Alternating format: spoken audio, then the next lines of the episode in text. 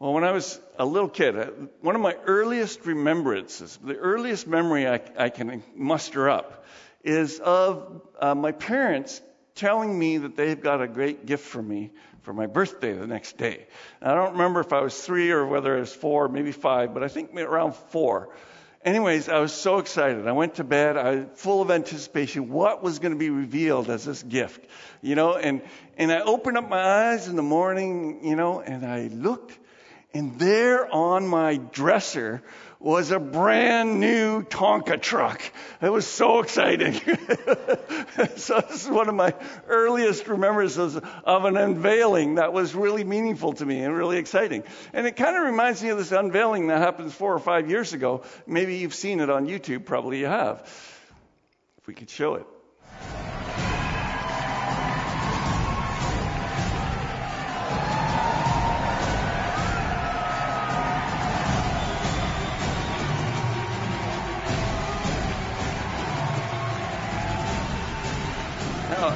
Not hearing any yays or any boos.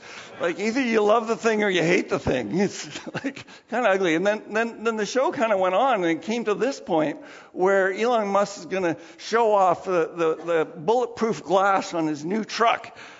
It wasn't so bulletproof. the whole thing kind of crashed around him. And, but what happened was this, this video went viral because of the big blooper in it, you know, that he smashed the window in his truck, which wasn't supposed to smash. And he was not too impressed. Uh, he probably should have tried it before they put it up on stage and did that. But you know what? You know, God had his own unveiling a long time ago. It looked something like this. Like this. Yeah, there we go. right? And, and it also had a late show, didn't it? Looked something like this, right? It was pretty exciting and everybody was excited and, and God was unveiling. What was he unveiling? He was unveiling himself. He was putting his own characteristics in his son and, well, they were already there, but he was putting his son on display as himself because God and, and the, the Son are one. And so God was displaying himself. So he was unveiling himself. Uh, and so today we're going to look at not the unveiling of God so much. Uh, because in, in its own way, that unveiling has already gone viral, right?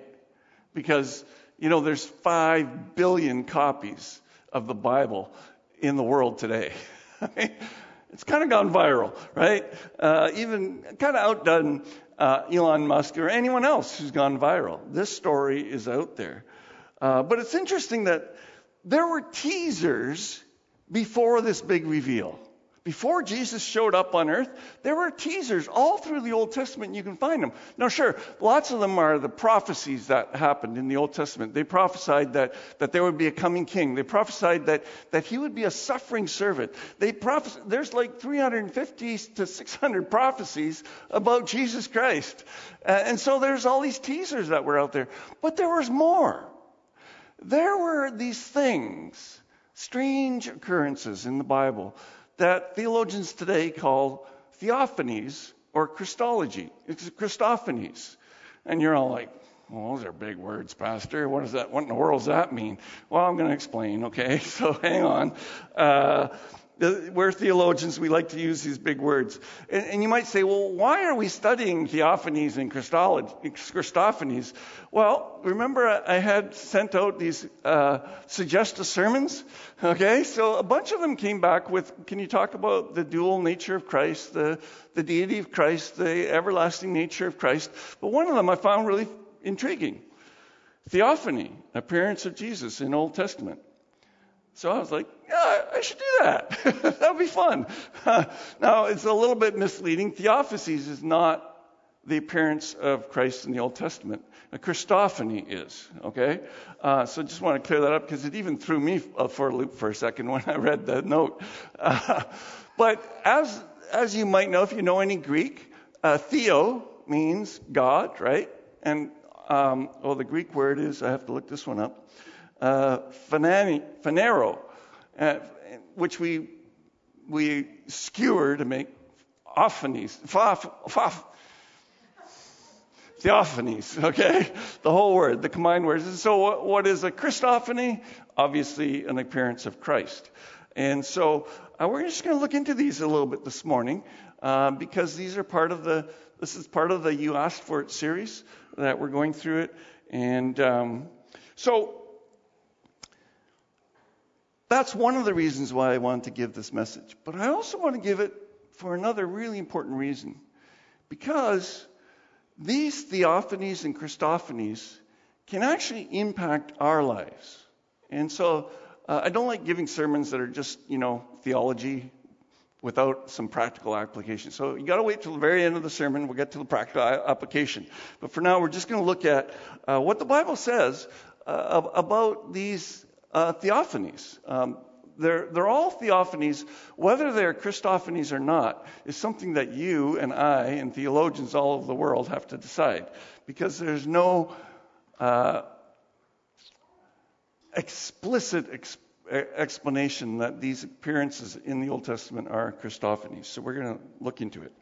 Um, so the very first theophany in the Bible is when God is walking and talking with Adam and Eve. It's right there in the first, second, and third chapter of the Bible when God comes in, and it seems like this is something that was happening on a regular basis. It seemed uh, because after they sinned, they heard the sound of God walking in the garden, and they hid themselves, right? And so it's and it says in the cool of the evening. It's it, it, it almost implies that this was a regular thing that every night God would come along and they'd have a little chat. How did the gardening go today? You know, and and they talk. That's that's the impression I get. Uh, the next instance is the, in chapter 12. God appears to Abraham, Abram, and spoke with him. And six chapters later, we have this very fascinating story of Abraham sitting by this oak, and all of a sudden, the Lord, the, the, the Bible says the Lord appeared to Abraham near the great trees of Mamre while he was sitting at the entrance of his tent, in the heat of the day.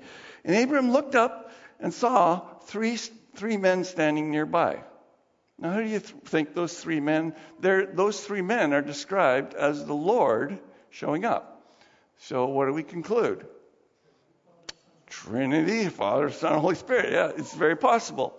However, when as the story unfolds, these other the, there's this point where Abraham um, is talking with the three men, and then it says, The men went on, and, the, and Abraham stayed with the Lord. Well, that's kind of interesting. And then we find out in the next chapter, chapter 19, that it actually talks about these, these two men that go to Sodom and Gomorrah as being angels. And we're like, okay, well, is it the Trinity? Is it, you know, the Lord and two angels? Is it Jesus maybe and two angels? And, and we're confused. We don't really know. And this is what's really interesting as we start to look at these uh, theophanies, these appearances of God, we start getting confused because of the language that's being used. And we're going like, well, who is this really talking about? And you're going to see that as we unpack this. Uh, some of the other events that where God appears and shows up in the Old Testament are, um, are interesting. Um, in chapter 32 of Genesis, we have Jacob wrestling with this person in the middle of the night. They're having a wrestling match, and you're like, "Who is this guy?" And uh, and it's it's strange because at the end of the wrestling match, jo- uh, Jacob asks the guy to bless him, and he asks him his name, and the guy won't tell him his name, and it's very weird. And then in the end, this is what Jacob says about the event. He says, I have seen God face to face. And, you know, the, the person says, You've wrestled with God and with men and have prevailed. Very interesting. So we're not sure, like, what was that all about? then in Exodus, uh, God appears to Moses at a burning bush. We're going to talk about that in a minute. Uh, and, and again, God shows up in a, in a pillar of cloud by day and a burning pillar of fire by night. This is pretty awesome. This is inside of everybody. The whole nation gets to see this theophany, God showing up as this incredible display of power. Um, and then in, in, Exodus chapter 4, um, Moses, Aaron, Nabiah, uh, sorry, Nabadab, and Abihu, and 70 of the elders of Israel. It says they went up to Mount Sinai and they saw God face to face. So this is 74 people. They see God face to face. And later on in, in Exodus, it says that Moses talked with God as a man talks with his friend. Isn't that interesting? So, very connected here, face to face. Well, that's just a couple of books in the Old Testament. We've only got through Genesis and Exodus. So we can go on and on and on, all through the Bible, all the different times that God shows up and people go like, whoa, and interact with him.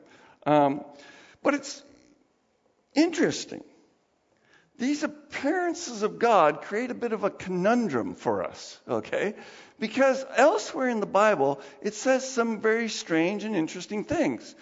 For one is like uh, John chapter 1, verse 18. It says, No one has seen God at any time. And I'm like, uh, what about Bahu and Joshua and Moses? and then again, John repeats it. No one has seen God at any time. So we're like, well, John, did you not read the Bible? You know, like, what's going on here? Um, and, and in uh, Timothy, it says that God is the King of Kings and Lord of, Lord, Lord of Lords, who is alone, immortal, who lives in unapproachable life, whom no one can, has seen or can see. Third time repeated. Uh, in Exodus, God said to Moses, You cannot see my face, for, for no man can see me and live. Um, in Job, in the book of Job, we have him saying, Were he to pass by me, I would not see him were he to move past me, I would not perceive him. Talking about the Lord. Uh, Timothy calls God the eternal, immortal, invisible God, only God. Uh, so, how is it that this invisible God, who nobody can see, is seen by Abraham and Moses and all these 70 guys? Like, what's going on? How can he appear to all these people?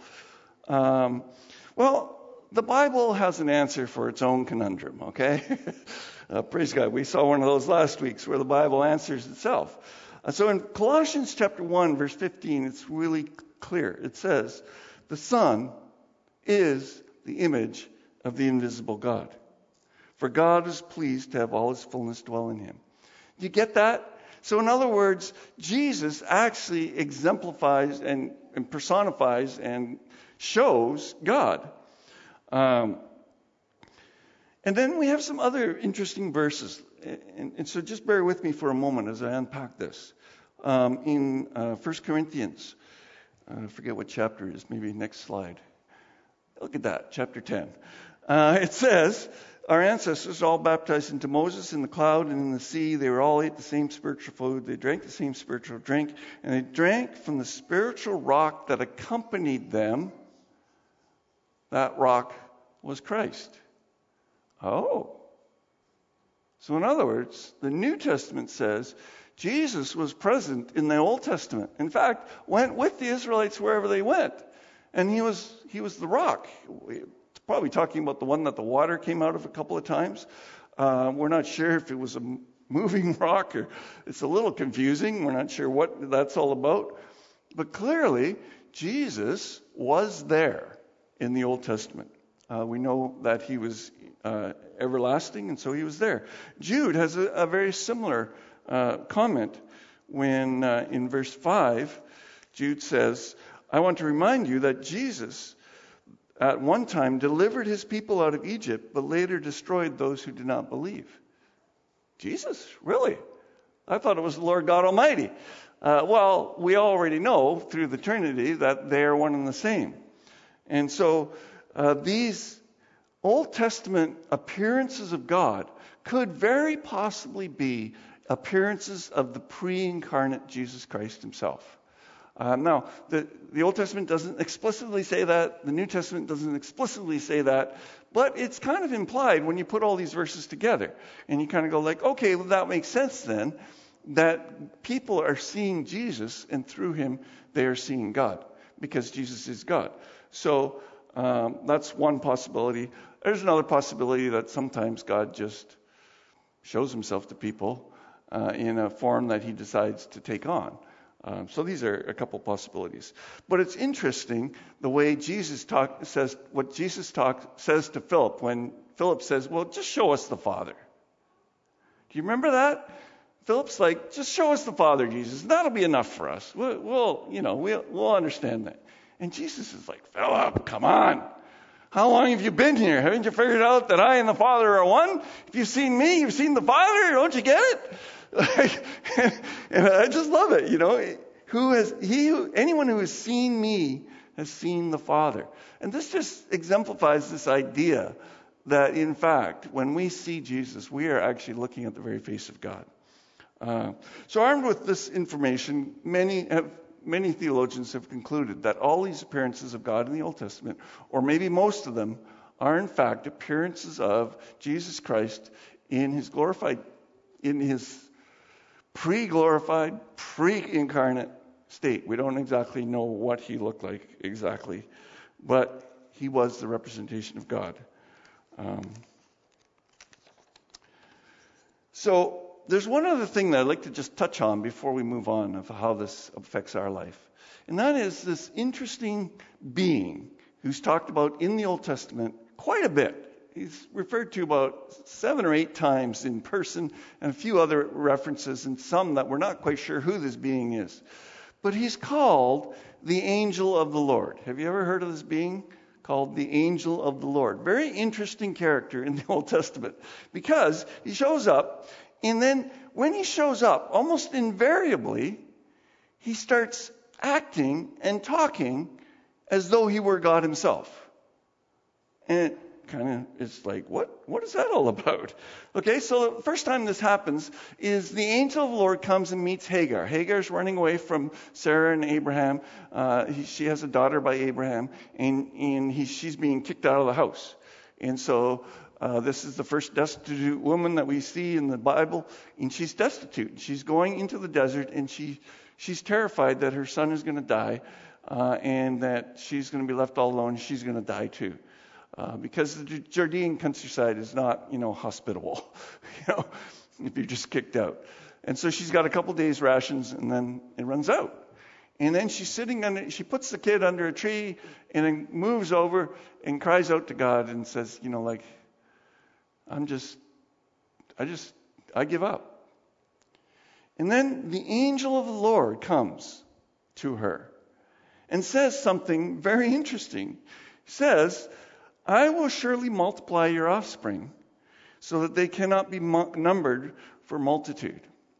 Now, do angels have the ability to multiply offspring so that they cannot be numbered? Mm, maybe. But we know for sure God has that ability, doesn't he? And then it's interesting Hagar's response. Hagar says, Now I know that, or, or God, the, the, sorry, Hagar says, You are a God of seeing. You have seen me. And truly, I have seen him who looks after me. Interesting. So she's referring to this being as God. Then uh, another time, you, well, you remember the, the story about um, Abraham and that. Another time, um, Abraham takes uh, Isaac up to Mount Moriah and he's going to sacrifice him to the Lord. And just as he's about to plunge the knife into his son, what happens? The angel of the Lord says, Do not harm the child, right? And, and Abraham goes, Oh, okay. Um, but then notice what the angel says. I know that you fear God, seeing you've not withheld your son, your only son, from me. Oh, hold it a sec. He was offering his son to God. And yet this angel of the Lord is saying you're, you haven't withheld them from me. Interesting. And then when the angel of the Lord appears to Jacob in a dream, he says, the angel of the Lord says, I am the God of Bethel, where you anointed a pillar and made a vow to me. Since when are there multiple gods? Is this the angel of the Lord God or is he not God? Very interesting. When the you remember when God visited Moses uh, and said out of the burning bush, uh, I, I, am, uh, I am the God of your father. God of Abraham and the God of Isaac. So the, the voice is very clearly identifying himself as God. But when it's introduced, it says that the angel of the Lord met Moses. Oh, okay. This is becoming really clear who this angel of the Lord is, isn't it? It's, um, and, and then I, I love this, this one uh, about Gideon. It's, it's hilarious.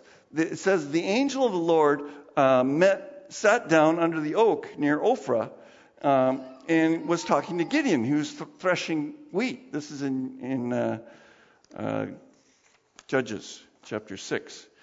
And Gideon's talking back to the angel of the Lord and saying, Hey, you know, I'm not the guy. You got to choose someone else. And, and then the, it says, The Lord turned to him and said, and you're like, well, was there another guy or was this the angel of the Lord? um, go in the strength you have and save Israel out of Midian's hand. And then again in verse 18 it says, The Lord said, I will wait until you return, uh, after he was going to get a goat to, to make, a, make some food. And then in verse 20 it says, The angel of God said to him.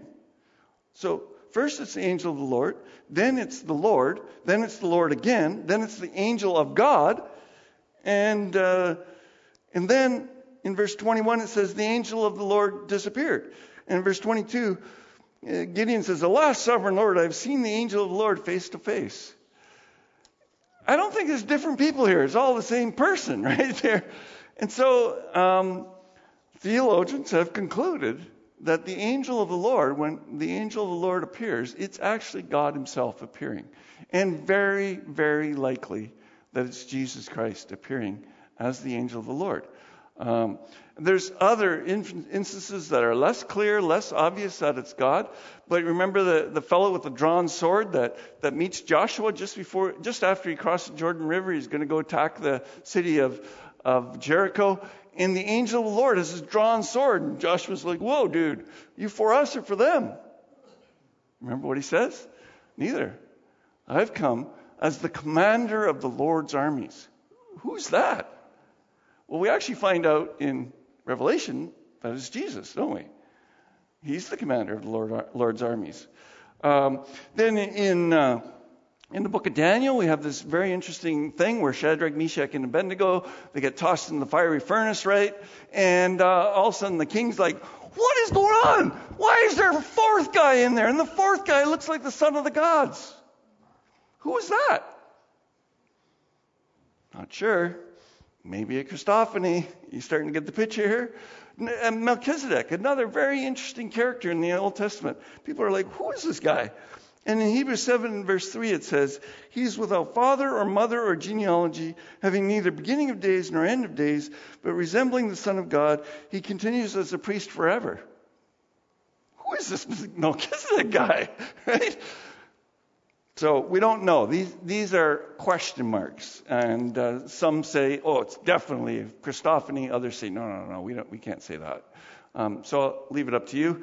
Uh, You have to decide. I, I, I guess you don't have to really decide. What does all this mean for us? Why am I talking about these Christophanies, these appearances of God? They're all definitely theophanies. Whether they're Christophanies or not, we're not entirely sure, but it does make sense. Um, so, one of the things that it shows us is that God understands that we are physical people. And we respond to physical realities, things we can see, things we can hear. These are things that God recognizes that we kind of are have an affinity towards. So God provided these things for us. And you might say to me, "Well, Pastor, that's very fine and great for Moses and Aaron, and uh, you know the disciples that saw Jesus, but uh, that was thousands of years ago. And what about me?" Um, so we're going to get to that. because I believe God is interested in meeting with you. And it may not be uh, fully blown theophany, it may not be a fully blown Christophany where you can see Jesus. Um, but it might be. Okay? Don't rule that out. Uh, I've heard countless stories of people who were serving Allah and had a vision of Jesus Christ. All over the world, this is happening right now, today. And then they've turned to Christ. In fact, there's a couple right over there that had this dream. and uh, used to be Muslim, and after coming to Christ, they dreamt about Jesus. What's going on? Uh, it's wonderful to know throughout the Bible this powerful Christophanies of Christ in the Old Testament. I love what Jesus said to the uh, Pharisees when they challenged him about who he was. Uh, and he said, You know, I've, I've seen Abraham. and, they're like, or, or this is what he said Your father Abraham rejoiced at the thought of seeing my day. He saw it and was glad. And they're like, Dude, you're not 50 years old yet. and you've seen Abraham? And Jesus replies, Verily, truly, I tell you, before Abraham was born, I am. What an awesome passage. It just shows that Jesus Christ was around for a long time. And, and, and Jesus says, Abraham rejoiced to see my day. So, in other words, Abraham did in fact see Jesus. Uh, so, I don't know whether it was one of those three times that we talked about already or what, but that's what Jesus says. Um, the interesting thing is, we think of Christophanies, I, I often think of Christophanies as appearances of Christ in the Old Testament. But I discovered as I was researching for today that no one else thinks that way. Christophanies carry on. Uh, the first Christophany after Christ's uh, death was to um, Mary Magdalene, right? He showed up. And then he shows up to these two guys who are walking down the road on the way to Emmaus. Again, Christophany. He's God showing up, appearing to him. And then Jesus shows up in the locked room with all the disciples. And they're all like, whoa, what's going on? They think they see a ghost, but no, he's not a ghost. He's touchable, feelable. He eats, eats uh, fish right in their presence. it's, it's amazing. And then, of course, he appears to more than 500 people. Uh, later, or sometime, he appears to Thomas, who wasn't, who didn't think this was all real, and they were just making it up in their heads. uh, and then on the uh, mountain, and finally, he appears to them, and he ascends up into heaven. Is that the end of the Christophanies? No. Right? Paul on the road to Damascus, he's all breathing threats out against the Christians, and boom, has an appearance of Christ there. Sees him in all his glory. He doesn't know who he is. Like, who are you, Lord? He knows he's Lord. He knows he's a great being, but he doesn't know who he is. I'm Jesus, whom you're persecuting. Wow, another Christophany. Um, so this is all very interesting, like I said, but where, what about you and I? Right? What, what about us? I, like, are, are we really supposed to expect a Christophany? Well, let me read to you what the disciples. And I, would like you to look this up if you have a Bible with you. Turn to John 14, because um, this is this is Jesus. He, he's just explained to Philip that he and the Father are one.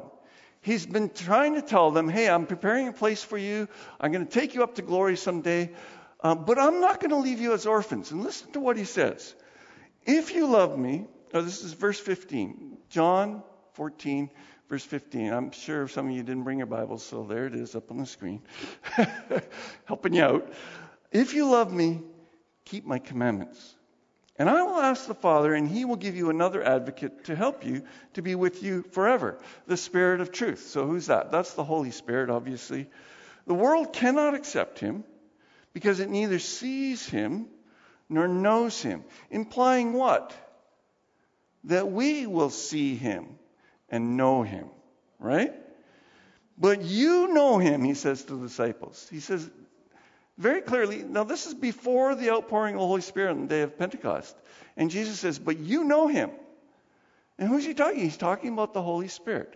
The disciples have already had a relationship with the Holy Spirit because they've seen the Holy Spirit in Jesus, first of all. They've also ministered by the power of the Holy Spirit in the name of Jesus, gone out and done miracles all over the place. So they know him. And then he says, and will be in you. In other words, Jesus is looking forward to the day of Pentecost when he's going to pour out the Holy Spirit on his disciples. And then he says this really cool words I will not leave you as orphans, I will come to you. Jesus is saying, you know, like, hey, you know, you're not going to be left without my presence. And other places, all through the Bible, Jesus says, I'll never leave you nor forsake you. God says the same thing. Before long, the world will not see me anymore. He's talking about his crucifixion. But you will see me because I live, you also will live. So he's saying, I'm going to rise from the dead. You're going to see me. And because I live, you will also live. And on that day, you will realize that I am in the Father, and you are in me and I am in you. Whoever has my commands and keeps them is the one who loves me, and the one who loves me will be loved by my Father, and I too will love them and show myself to them. Who is them in this passage? It's whoever. But what's interesting is in this translation, in the NIV, it says, I will show myself to them. But the word in the Greek, the, the autos, is the Greek word, and it actually means him. And so the King, the King James Version man, says that Jesus will manifest myself to him. It's who? The, the person who loves Jesus. And, we, and, and the NLT, I love the way it translates this because it makes it really, really clear that this is talking about individuals. And reveal myself to each of them. Who's going to reveal himself to all of those who love him? So, in other words, Jesus is promising that he will reveal himself to each of us. Did you know that? That he has promised to have some type of Christophany with you. Have you had that experience? Yes, yes, thank you. Anyone else? Yeah. Okay, see, around this room, if you if you're like, oh, Pastor, that's crazy talk, you talk to the people in this room. They have met Christ. Now, not for all of them. It's not like, you know, he's some shimmering being at the end of their bed. Not per se. But I remember meeting him and a voice, uh, hearing a voice behind me and turning around and seeing like a thousand acres of wheat swaying in the wind. Going, what in the world was that? It still brings the hairs on my arm. They stand up every time I remember it. Um, and, and I've, I've, bored you with many stories, many times, about meeting God. But God still wants to meet with his people. He wants to show himself to us. And, and the, the passage goes on. The passage actually describes how this showing of Christ to us is going to happen. Uh, next slide. Then Judas, not Iscariot, said, but Lord, why do you intend to show yourself to us and not to the world? And Jesus replied, Anyone who loves me will obey my teaching. My Father will love them, and they will come to them and make our home. And, and sorry, we will come to them and make our home in them. In other words, when Jesus takes up residence in you, when you are born again by the Spirit of God, there is a revelation that is happening to you in your, in your being. Jesus is coming and making himself known. He's, he's, he's dwelling inside you. So how can he not reveal himself to you? And you might go like, well, I don't, I, I mean, I remember praying a prayer and asking Jesus into my heart, and I don't, I don't feel anything, and nothing really changed. Yes, that might be the case.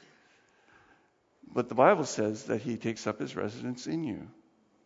And if you love him and if you believe in him, that he will indeed indwell you by his Holy Spirit. The Bible says that anyone who does not have the Spirit of Christ is not his. So if you're a Christian today, you have the Spirit of Christ in you. It may be, it may take some training, it may take some uh, focusing on God to hear his voice, for him to become more obvious in your life. And, and to that end, I want to just point out the, the conditions in this passage. Jesus says, uh, you know, I will reveal myself to that one.